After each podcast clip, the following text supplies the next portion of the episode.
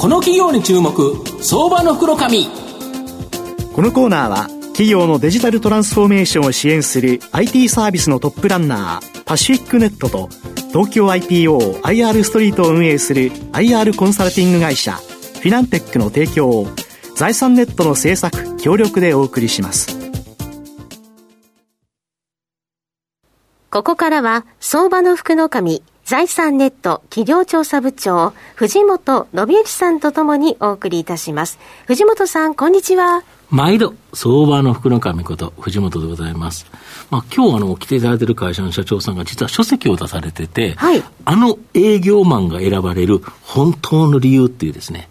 本当にもともと営業マンの社長、今日ご紹介したいと思うんですけど、今日ご紹介させていただきますのが、証券コード5836、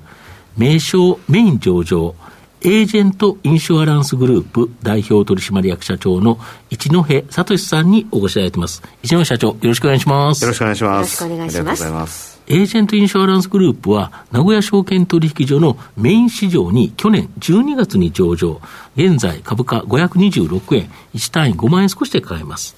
東京都新宿区の JR と東京メトロの市ヶ谷駅近くに本社がある個人及び法人向けの損害保険と生命保険の代理店業、これをですね行っている企業になります。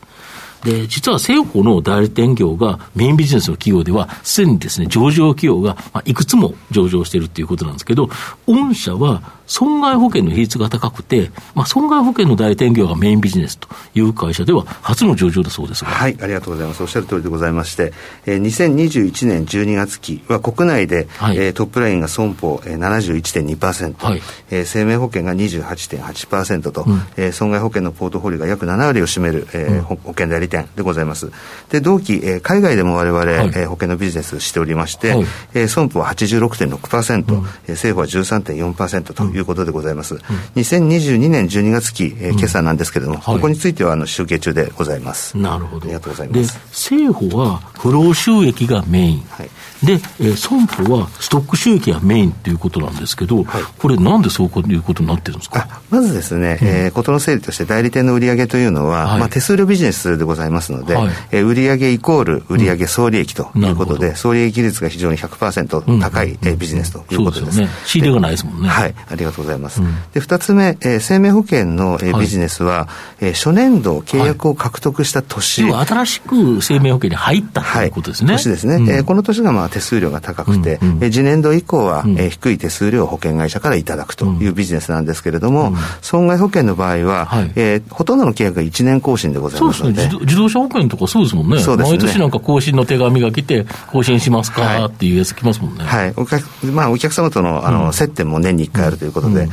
更新をいただくのが毎年ということなんですけれども、毎年同じ手数料の率が入ってくるということで、いわゆるサブスクライクというんですかね、今の流行りの言葉で言うと。政府は結局、新規の比率が高いから、はい、新規をずっと取り続けるフローの収益が必要だと。はい、要は新規取り続けなきゃいけない。はい、けど損保に関しては、はい、1回取った保険も、はい、新たに取ってきた保険も、はい、同じ手数料率だから、はい、これ継続を頑張った方が、はい、収益安定するということですか。おっしゃる通りでございます。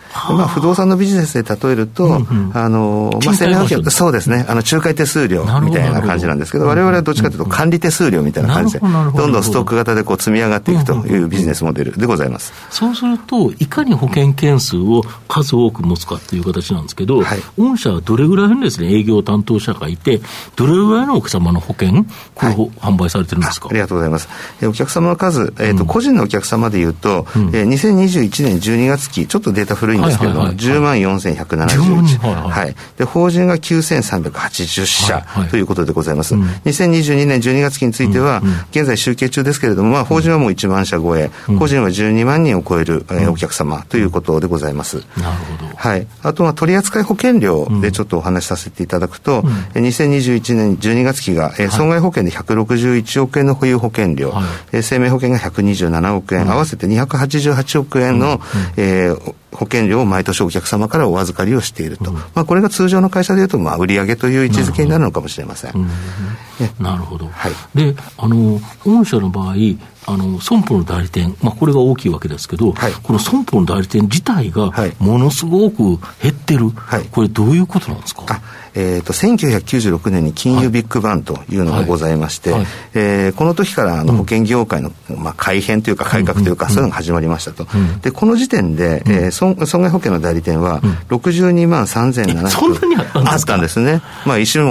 投げれば保険代理店になったみたいな、そんな感じだったんですけれども、2021年末の現在で16万店に減っていますと、約46万店が4分の1ぐらいになっちゃったと、はいはい、販売物の再編でなくなったということでございます、はい、でその状況下で、御社はこの損保代理店の M&A、はい、事業承継によってガンガン規模を拡大されてるとか、はい、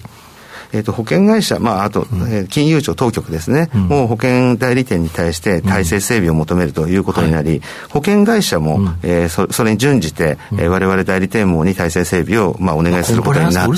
そうですね。そんな中、なかなか体制が整わなくて、廃業される代理店さんだったりとか、後継者が不在で、どこかに行かなければいけない。そうですね。代理店自体もね。はい。代理店主の平均年齢っていうのは、50歳以上が 75.5%。60歳以上が 40.6% ということで、60歳以上が 40% もいるんですか？そうなんですね。そうするとそんなにあと頑張れないですよね。そうですね、高齢化に伴いその AI とか IT とか、業界どんどん変わってますので、社会の変化になかなかついていけない代理店が増えているということで、我々のその事業承継のニーズがどんどん高まっているということでございます。なるほど、はい、で御社はその保険代理店の支援プラットフォーム、はい、これがあるということで、はい、小規模な代理店を支援することによって、はい、お客様もその小規模な代理店も、そして御社も三方よし、はい、この構造をうまく作り上げているとか。そうですね、加えて言わせていただくと、保険会社も4方よしということでございます。なるほど、はい、これあれですよね、いわゆるその小さな代理店だと手数料率が低いんですよね、はい、そうなんですね、再編をしていく中で、保険会社がですね、小さい代理店にはその代理店手数料率をどんどん下げるという施策をやっておりまして、規模をどんどん拡大していけばいくほど収益率が上がっていくと、逆に小さいところは下がっていくということで、小さい代理店がどんどん大きい代理店に集約されるという流れが今、大きいうねりが起きているというのが今保険代理店業界。店が御社の傘下に入ったら、御社はその高い手数料率が大きいからもらえるから、で小さい代理店は今まで通りもらえて、これみんなハッピーですよね。そうですね、はい、ということですか、はい、なるほど。御社の今後の成長を引っ張るもの、改めて教えていただきたいんですが。 ありがとうございます、冒頭にお話したように、損害保険中心ですということで、ここの事業承継、保険代理店の事業承継をますます拡大していくというのが一つと、で労働集約型ですので、それをどんどん改革していくということで、DX 化をしていくということがまず一つと、でもう一つは、再編の波がもっとうねりが大きくなってきますので、保険代理店の M&A をどんどん、加速化させていき、1000、2000という保険代理店を、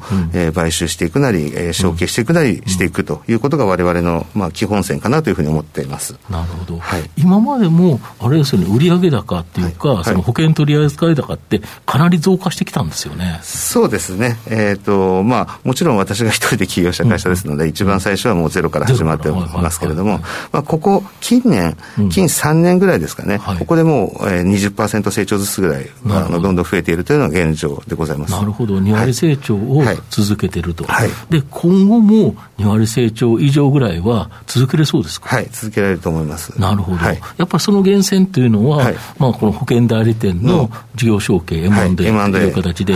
高齢化していくから、辞める人増えちゃいますよね。そうですね。で加えて海外もですね、同じことが今起きておりまして、保険代理店の海外ってどこがやってるんですか？基本私ども今アメリカでやっておりまして、でアメリカの損害保険のビジネスで日本のもう20倍ぐらいあるビジネスの場所のものですから、ここでも事業承継を受けるということで、アメリカに3拠点張って、そこで事業承継を加速させていく、M&A を加速させていくという動きを今しております。そうすると、高齢化に伴って事業承継するところ増えていけば、御社のところはまだまだ伸びれるということですか？そうですね、はい、国内外ともに損害保険の販売も再編というところで、キープレイヤー、ゲームチェンジャーとして活躍できるのではないかなというふうに考えています。なるほど、はい、最後まとめさせていただきますと、エージェントインシュアランスグループは、継続収益の比比率が高く、ストック型収益がメインの損保代理店業、これがですねメインビジネスで、オンリーワンの上場企業になります。独自の保険代理店支援プラットフォームによって全国に数多くあるですね小規模の損保代理店、これを事業継承することによって成長した企業になります。上場をきっかけにですねさらにこの成長は加速そうなのに、上場後のですね公開価格、上場時のですね公開価格640円、今はですね100円ほど下回っている今こそですね、絶好の狙い場かなというふうに思います。じっくりと中長期投資で応援したい相場の福の神のこの企業に注目銘柄になります。今日は証券コード5836名称メイン上場エージェントインシュアランスグループ代表取締役社長一戸聡さんにお越しいただきました。一戸さん、どうもありがとうございました。ありがとうございました。藤本さん、今日もありがとうございました。どうもありがとうございました。企業のデジタルトランスフォーメーションを支援する IT サービスのトップランナー、東証スタンダード証券コード3021パシフィックネットは、パソコンの調達、設定、運用管理からクラウドサービスの導入まで、企業のデジタルトランスフォーメーションをサブスクリプションで支援する信頼のパートナーです。取引実績1万社を超える IT サービス企業、東証スタンダード証券コード3021パシフィックネットにご注目ください。この企業に注目、相場の袋紙。このコーナーは企業のデジタルトランスフォーメーションを支援する IT サービスのトップランナーパシフィックネットと、東京 IPO IR ストリートを運営する IR コンサルティング会社フィナンテックの提供を、財産ネットの制作協力でお送りしました。